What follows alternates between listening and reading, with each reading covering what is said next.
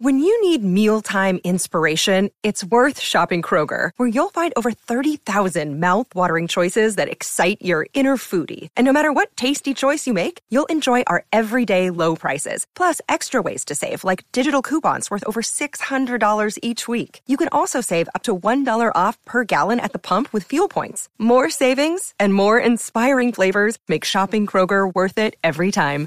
Kroger, fresh for everyone. Fuel restrictions apply.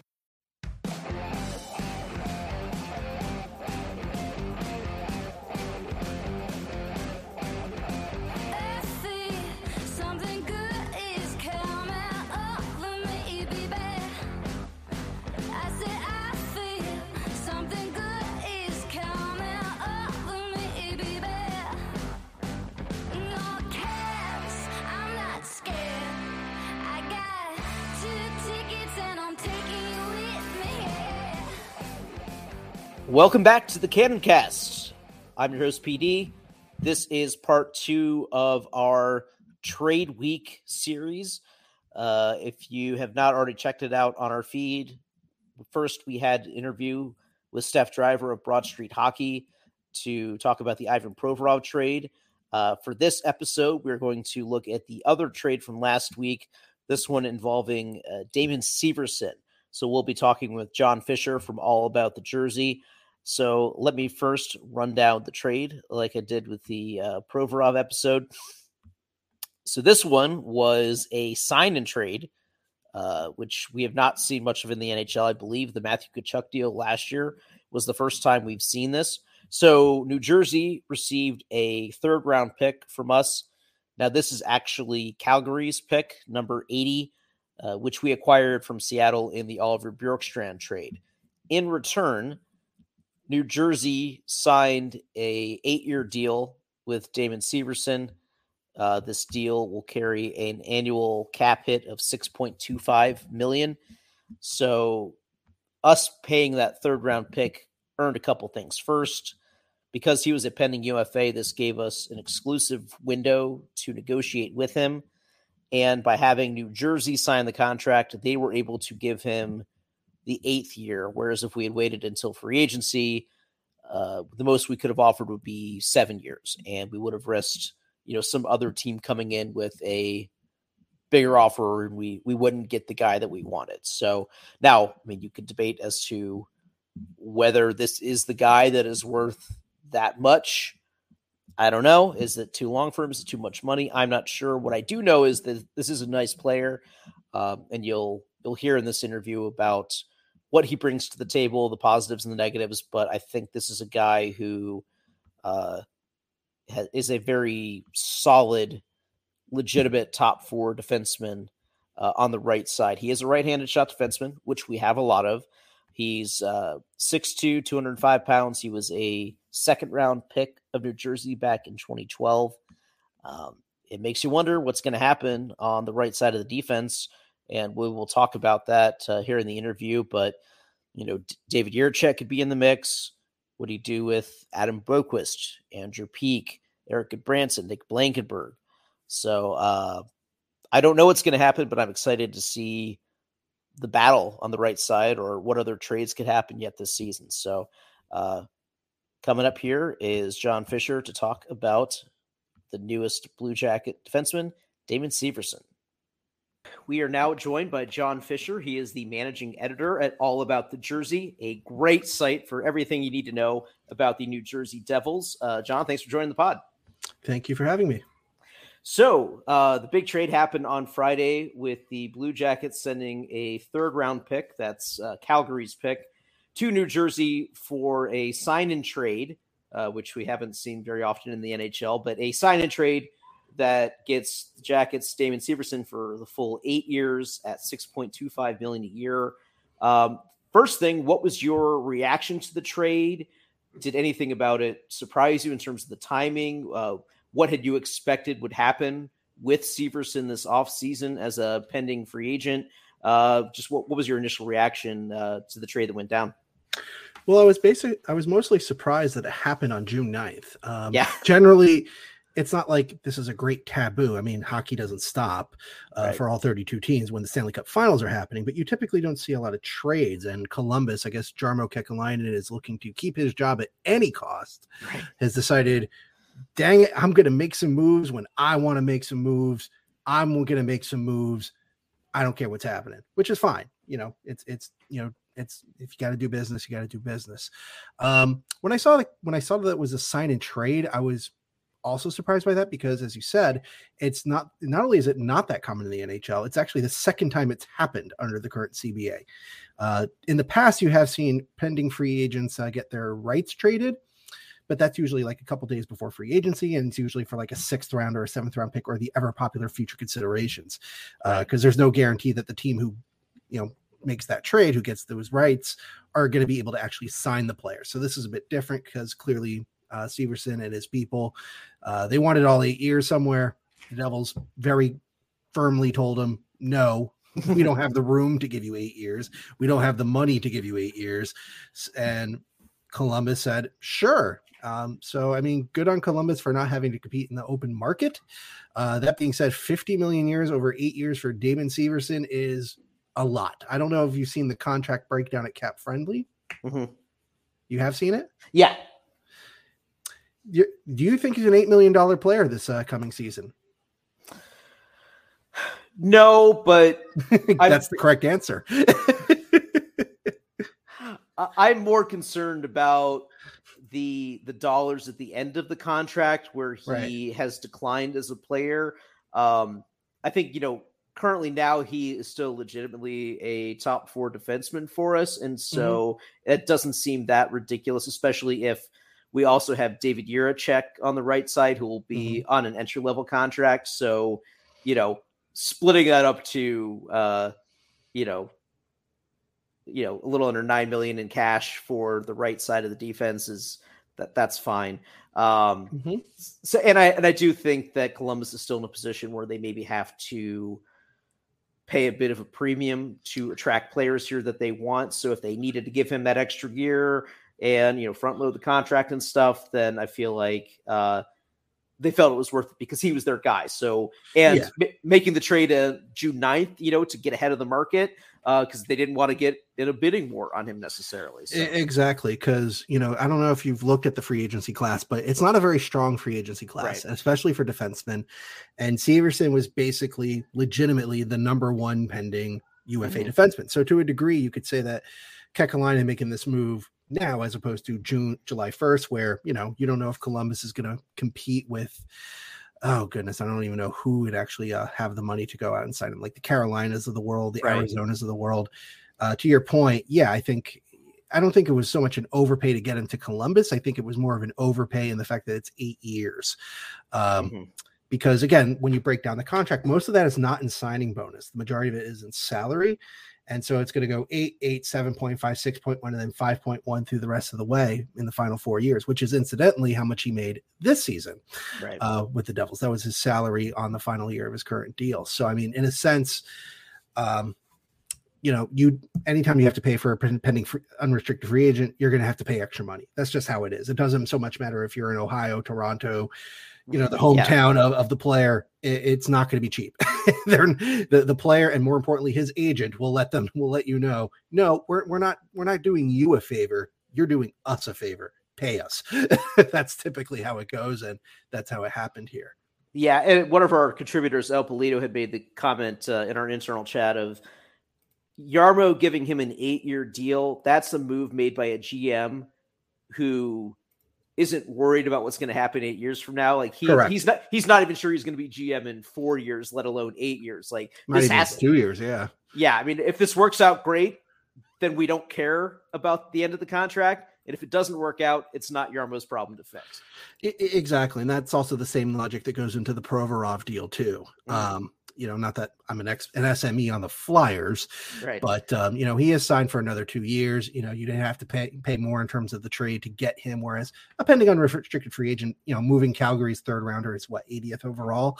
That's not that much. Um, Yeah. That's typically more than what you would get, as I said earlier about the signings, signing rights. But um, you know, we're still talking about 80th overall in the draft. You're basically throwing, you're getting close to the dart throwing portion of the draft.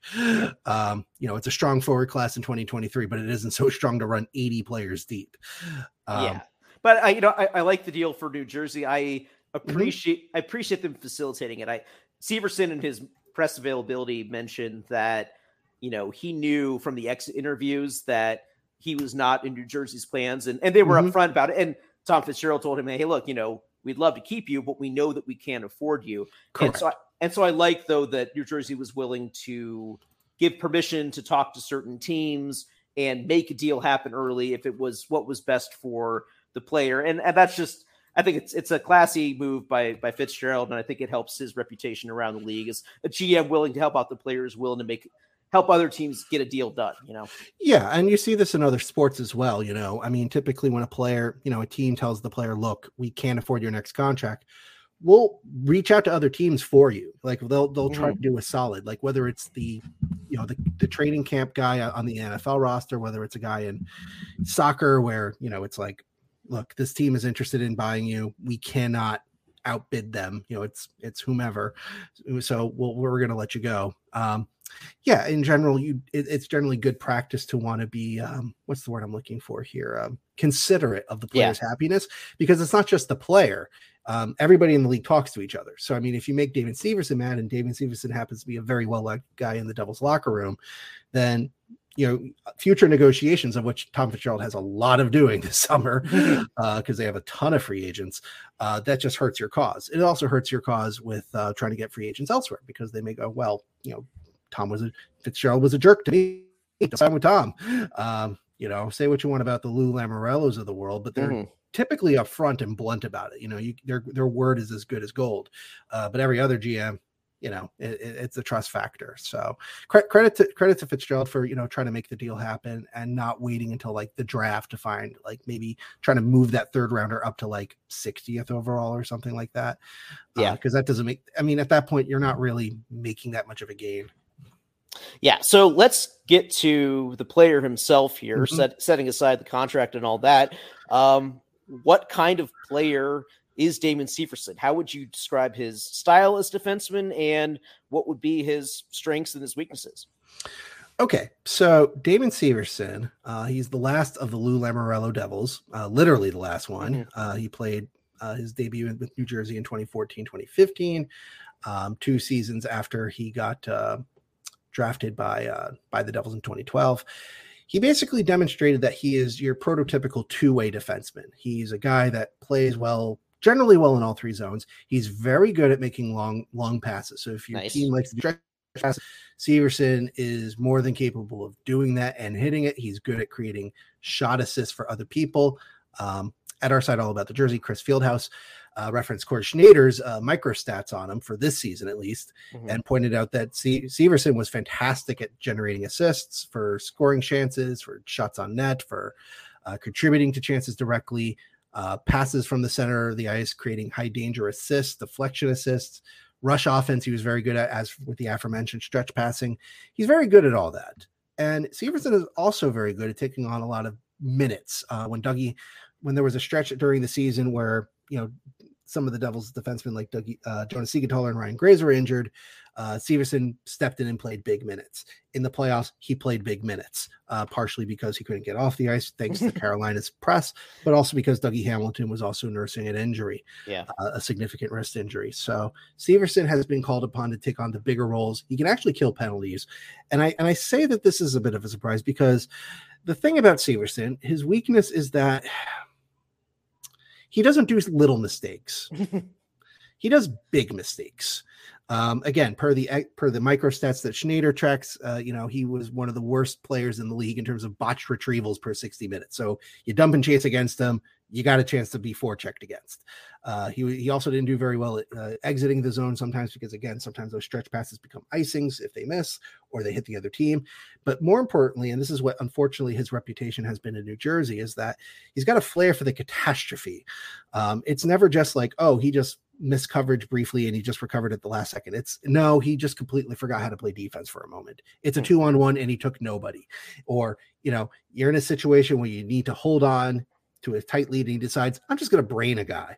Um, He scored. He has scored multiple own goals. Oof. Um, yeah, like this is this is a, this is a player that you know the the micro stats, the on ice stats, the basic stats, even the counting stats at NHL.com for points. Severson brings a lot of good things to the table. I mean, he's a consistent 30 point guy. He's somebody that you could put on in, in all three situations. He can play significant minutes. Um, but because of those issues I just mentioned with the catastrophes and the fact that he can be def- like if he's up against a Carolina or a Florida, yeah. like a team that does aggressive forechecking, he struggles badly. And if it's not his night making those stretch passes and making plays out of the zone, it's ugly. Um, so in a sense, you can't rely on him to be your biggest minute defenseman. He can't be your first pairing guy. And the Devils found that out the hard way because there were a couple seasons during his career in New Jersey where he was, and it was quickly apparent that he's good, but he's not that good. And that's part of the reason why the Devils went out and paid a lot of money for Dougie Hamilton. Um, it's also why I think they're letting him go because I think Luke Hughes and Simon Nemec are more than ready to take his spot in the lineup Right. and maybe excel further from his spot in the lineup. And it's also notwithstanding that his five on five numbers in particular this season were fantastic, but it goes without saying it's also a season where he played mostly not on the first pairing. He was Mhm. not even on the second pairing in most of his games. He was on a third pairing with Brendan Smith or Kevin Bahl, where Severson did fantastic against that limited competition and lim- more limited role. But that's also why pay a guy six six six and a quarter million accrued average value for a guy who just beat up uh, third pairing guys. Um, you know, Yeah, with- yes, he- with- he's going to have to play more than that, and he is capable. But the prop, but the biggest weakness is you're never going to be able to fully trust him. You're just Okay. not. Yeah. and Well, and you know, some of this is reminding me of last year when we signed Eric Branson, and he was coming off of a decent season stat wise in Calgary, but he was on a very sheltered third pair in Calgary. And of course, in Columbus, he had to play a much bigger role than that due to injuries, due to incompetent coaching, and all of that. Now, I do feel though. Severson sounds like though he's a, still a significantly better player. Oh, he absolutely Branson, is. so- Yeah, I, I would have thrown a shoe at you Yeah. if he's like, oh, he's like Eric Branson. Like, no, he's much better than Eric Branson. Um, but you know, is he going to be? Is he? A, it, it goes back to what I said at the beginning. Do you think Mhm. he's an eight million dollar salary player? Because that's what he's getting paid next season. And the correct answer to that is no, he is not.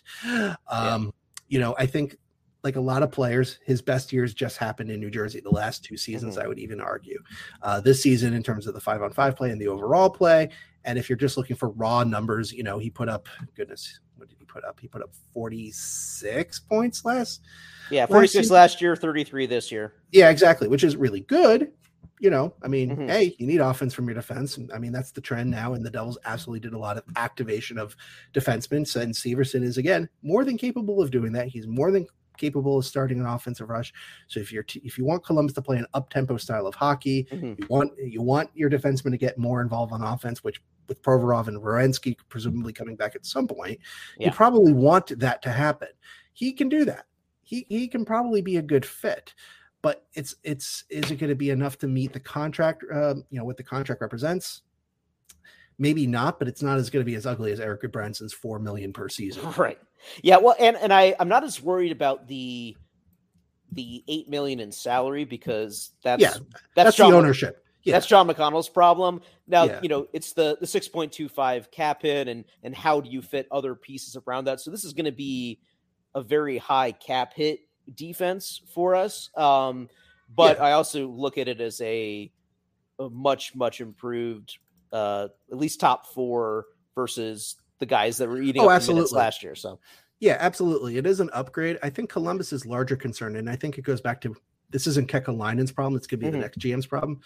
Because again, I'm not I'm not the expert on Columbus. You are. Mhm. Um, you know, I, I took a quick peek at the who's on the ELC list. You know, Yeah. includes Mr. Jiricek, who's really Right. talented, even though Miles Wood phased through him back in on Mischief Night last year. That's not going to happen again, by the way. Miles Wood isn't that good. Right. Uh, Corson Ceulemans, Danton May, Matty Chuck, Samuel Knazko, Stanislav Svoz, Svozil, whoever's going to be. I'm Columbus has to draft Leo Carlsson like at third overall. They just I'm hoping, yeah, yeah. they have to, but they're not going to draft defenseman at third. no, they may abs- draft a, absolutely not. they may draft a third uh, defenseman in the second round. Right. So what I'm trying to say is that you know you already got locked up Severson for goodness for the next eight seasons. Eight years. Werenski's signed through 2028. Provorov is signed through 2025. Gudbranson's signed through 2026. Peeke is signed through 2026. That's just I just named five defensemen who's already committed for a defense that presumably could, you know, upgrade a Jiricek and a Mateychuk or and a Clemens or and a Knazko. And and you know, you're eventually gonna have to start um either dealing some of these guys away before you know you lose all their value as a prospect, or you make some space. And you know, if if Kekalainen or GM to be named later can somehow get out of the Gudbranson deal Yeah. or even the P contract, right. um, you know, I think that will open up the space. I think that's the larger concern I have with the Severson deals. That is basically just locks in a spot that's Yeah. not really like there's a lot of young defensemen that could become somebody, but for that to happen, as you know, you got to give them a chance to play. And uh, you know, as much as everybody got a chance to play last season for Mhm. Columbus, um, you know, these guys, you know, Severson means, hey, you got to pay him, you got to play him significant minutes. You're not paying a guy $6.25 million to play, you know, 14 minutes a night. You're just not. you know? Yeah, yeah. It seems to me that he, you know, having him and, and Jiricek, and Jiricek, I think, is someone they have high hopes for, and he's And they should, yeah. un- untouchable at this point. So you've got Jiricek and Severson locked in, so there's not room on the right hand side for both Adam Boqvist and Corson Ceulemans. So I Mhm. think that at least one of those guys gets moved, and probably sooner rather than later. Yeah. I mean, I don't, I wouldn't say it's going to be next, necessarily next summer. I think it could be um, 2024. Sure. I think you're, you're going to be like, all these guys are moving again. I don't Mhm. know who's on this roster for next season. Help me out. I'm actually taking a quick peek. It's like half of your, almost all the forwards on Columbus are up for contracts in 2024. Yeah. Uh, Mhm. except for, of course, Laine, Goodrow, Jenner, Kuraly. Yeah, a, a lot of the the uh, top young forwards are coming off through ELCs that summer. So yeah, that'll be Oh, yeah. interesting. Extensions for everybody. Oh, I- actually, those extensions could actually start now. Yeah, I would expect more like in the bridge deal range next. Oh, summer. yeah. yeah. Oh yeah, yeah. I don't think. I mean, again, you're the SME on uh Mhm. stuff like that, but I would. A part of me almost wants to say one of these guys you definitely want to lock up long term, like now, before they get too expensive. Similar to what the Devils did with Nico Hischier and Jack Sure. Hughes, where they're now relative bargains. Yeah. because they paid, they you know they bet on them a little bit to improve, and hey, those bets paid off handsomely. And now you know Jack Hughes and Nico Hischier look like again they're better than their cap hits. Yeah, and sure. you know we'll see we'll see if the Devils do the same with Dawson Mercer. Um, after they get through the I'm quickly counting in my head here uh 12 13 free agents that they have to deal with Oh wow. you know on their New Jersey roster. Uh Utica's a little different. Utica has a different problem, but we're not here to talk about Utica's problems. We're here to talk about Columbus and Damon Severson. And it go and go and swinging back to Severson. Yeah. Um you know, the biggest thing about him I will say is that more often than not you're going to appreciate what he does the Mhm. stuff that he's going to mess up, you're going to remember and you're going to hate. You are just going to be mad about it. You're going to say, dang it, Damon, you're in the league for over 600 games. How do you not know how to defend a two on one? How do you just like forget? You know, you're just like on the ice, like skating away from the two.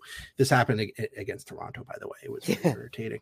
Um, you know, you're going to sit there and go, damn it, Z- Damon, why are you making that read? Why are you doing this? But I would recommend the, you and the Blue Jackets fans to understand all the good things that he does, even if they're not like on the score sheet or or, or implicit. He's going to give you great five on five numbers because he is generally mm-hmm. a smart guy. It's just that when he messes up, it's got to be big, and he struggles against aggressive forechecks. Yeah, it is. Take It, those two away, he's he, you're going to like him. is it a case maybe where there's some confirmation bias where the the bad plays stand out, but all of the good things he does are less noticeable? Sometimes, I mean, that's typically the case with defensemen. Right. You know, it's it's like goaltending in a sense. Like, you know, everybody can remember. You know, if I asked you, hey, name me all, all of Elvis Merzlikins' great saves. I mean, if we're gonna be honest, he's had a whole bunch of them. Sure. You don't remember any of them because he gave up a bajillion goals or didn't even get to play. Mhm. Um, you know, that's kind of the thing with defensemen. Like you may remember, you know, this one notable goal or this one notable play. Um, but a lot of what a defenseman does well isn't those plays. It's it's they get they the coaches tend to look for, hey, can you make a play and stop a zone entry? Can you retrieve a puck properly? Can you make a zone exit? Can you start a breakout? And even lead to scores, which are memorable. Those are the things are what a defenseman is supposed to do. It's a lot of a lot of dirty work. I think the biggest, Mhm. you know, it's very analogous to like a lineman in uh, football or a midfielder in soccer, like a defensive midfielder, where they're not going to give you points necessarily, but you're not paying them for that. You're paying them to stop the other team from, you know, making things happen. As uh, unglamorous as it might be. Um, so that being said, you do have to pay a premium for offense. He'll give you some offense, so he'll give you memorable stuff. But um, you know, just to save yourself some uh, insanity from some of the people who matter on our end in New Jersey, is that uh, you know don't don't blow up the big mistakes as you know that's the end all be all of what Severson does. Gotcha. Now, one last question on him.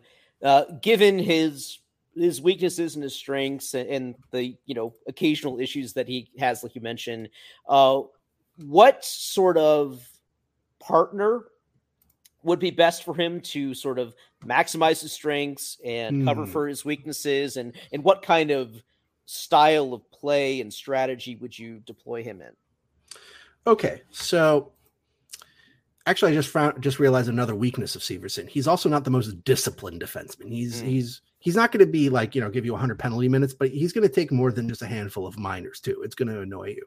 Yeah, Um, so that end, I guess step one is make sure his partner is very disciplined because you don't need to have because Severson's actually pretty good on a penalty kill, but you don't need him to. Um, you'd rather have him out killing penalties, not being the one you're killing a penalty for. right. Um, I would definitely recommend that you definitely need to pair him with somebody who can keep up with him. Not necessarily an offensive minded player. Um, you know, in New Jersey this past season, where again, he had awesome numbers in five on five hockey, he had strong uh, production numbers. You know, he was playing with guys like Brendan Smith and Kevin Bahl, who aren't swift skaters per se, but they were knowledgeable enough to know where they needed to be Mhm. and when to support. Um, I think it's more crucial that given that the def- the Devils did a lot of activation of their defensemen, and Severson was definitely one of them. You need your wingers to know when to drop back to support. So that means you know Kent Johnson, Johnny Gaudreau, Cole Sillinger, whomever. They need to know that if 28's going in, somebody's got to drop back. Okay. Um, you know, that, I mean, that's just, but that's that's standard stuff. I think somebody, but I think to get the most out of Severson, you don't want to just pair him with just like an Erik Gudbranson. I'm a defensive Oh, God, only no. guy or anything like that. You want to actually pair. I would actually be curious to see how he gets on with someone like Jiricek, Hmm. um, or someone like even Provorov, uh, somebody who can probably keep up in terms of the pace of play that he's going to want to help influence and be swift enough to get back in case Severson does get caught or makes that big mistake on offense or that turnover to help recover things. Because that will probably be the best way to handle it. I would also suggest that whoever's good on defense in terms of handling forechecks, Mhm. because I'm not going to lie to you, man. Unfortunately, because Carolina and Florida went deep in the playoffs this season, I wouldn't be super shocked if more teams start doing aggressive forechecks Sure. which I am not because the Devils are not very good at that, and most teams aren't. You know, it's it's the equivalent of just blitz. You know, bringing the house on a blitz. Eh, you know, just because you may be able to handle it doesn't mean you want to deal with it over and over again. Yeah, Um, well, and that's that's you know that's the style of play that Columbus used to great effect against Tampa in 2019. Um, exactly. and and and and I think you know, yeah, Jiricek and, and Gudbranson both being right-handed shots, so they're not options. But I do think it'll come down to either Werenski or Provorov. But given that Yeah. Werenski is such a offensive weapon, it could really be a fourth forward at times. It does Yeah, feel like like Severson and overkill, Provorov is a better match. Yeah, Yeah, Werenski and Severson would be a risky thing. That's the sort of thing you do on a power play. Maybe Mhm. if you're down a goal and you need something late, but you're not willing to pull your goaltender right away. gotcha. Yeah, yeah. that that may be appropriate but then you get to the question of like well who you got five guys who want the puck like Mhm. there's only one of them um yeah but i think provorov would probably be a good place to start with and if you can convince someone to play off the, on their offhand which Yeah. given the number of right-handed shots on the team you might have to Mhm. um that would probably be the best place to start but i think that in terms of role look for somebody who's disciplined somebody who can handle four checks at least a little bit better than what severson has done somebody who can handle the pressure and um, somebody who's going to be quick enough to keep up with the pace of play that Severson's going to help facilitate. Because to get the best out of Severson, you need him starting that breakout. You need him involved in that offense, and you need him making good reads. And he's more than capable of doing that. He will absolutely dish the puck to the Gaudreaus and the Laines and the Sillingers and and and whomever else is uh, on Columbus. But that means you need your part. You need his partner to basically either support him or may, let him be in a space so he can do that thing, and you can just cover up when when inevitably the mistake does happen. Yeah, so it sounds like if, we're if we have to move a right-handed shot over to play with him, uh, Nick Blankenburg sounds like he could maybe be a match with him. Although it might take sort of an injury higher up in the lineup for that to happen. but- Yeah, I, but I, I think that could fit too. Yeah, I'm not. I'm not super familiar. I know Blankenburg's like super young hockey wise. I know he's 25. I think. Mhm. Yeah, he's he just turned 25. Um, but he just played his first Full season, kind of, yeah. well, kind of. He played 36 games. Yeah, yeah. He's he's a small guy, so he gets injured a lot. He plays hard, but he's a guy that can hit. He's a guy that can skate and all that. So I feel like he could uh, he could maybe hang with with what you're saying. Oh, I. Okay, now I remember where I saw this name. He was a Michigan guy. Okay, Yeah. so he played with Luke Hughes. He played with. Goodness, he played with Johnson. he played with Fantilli. He played with Bernier. Yeah. Okay, he played with all those guys coming out of the Wolverines uh, camp. Okay. All right. I think that's an interesting idea um, to at least get him started. But that's basically the general thing I would caution. And uh, again, as a final point, you know, just watch his knees.